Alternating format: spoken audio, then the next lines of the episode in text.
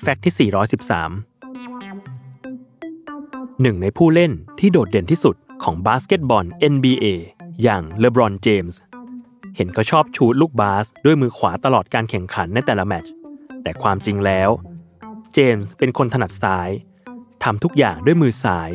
ไม่ว่าจะเป็นการเขียนหรือกินอาหารก็ตาม เจมส์ใช้มือซ้ายของเขาในการทำสิ่งต่างๆ ยกเว้นการ shoot บาสเกตบอลเท่านั้น ที่เขาใช้มือขวาเป็นหลักในการเล่น เมื่อมีคนถามเขาถึงการใช้มือซ้ายที่น่าจะถนัดมากกว่ามือขวานั้น เจมส์บอกว่าที่เล่นด้วยมือข้างนี้ เพราะเขาทำตามไอดอลบาสเกตบอลที่ชื่นชอบอย่างไมเคิลจอร์แดน นักบาสระดับตำนาน หรือราชาบาสเกตบอลเพนนีฮาร์ดาเวย์ที่พวกเขาทั้งคู่ใช้มือขวาในการเล่นเหมือนๆกัน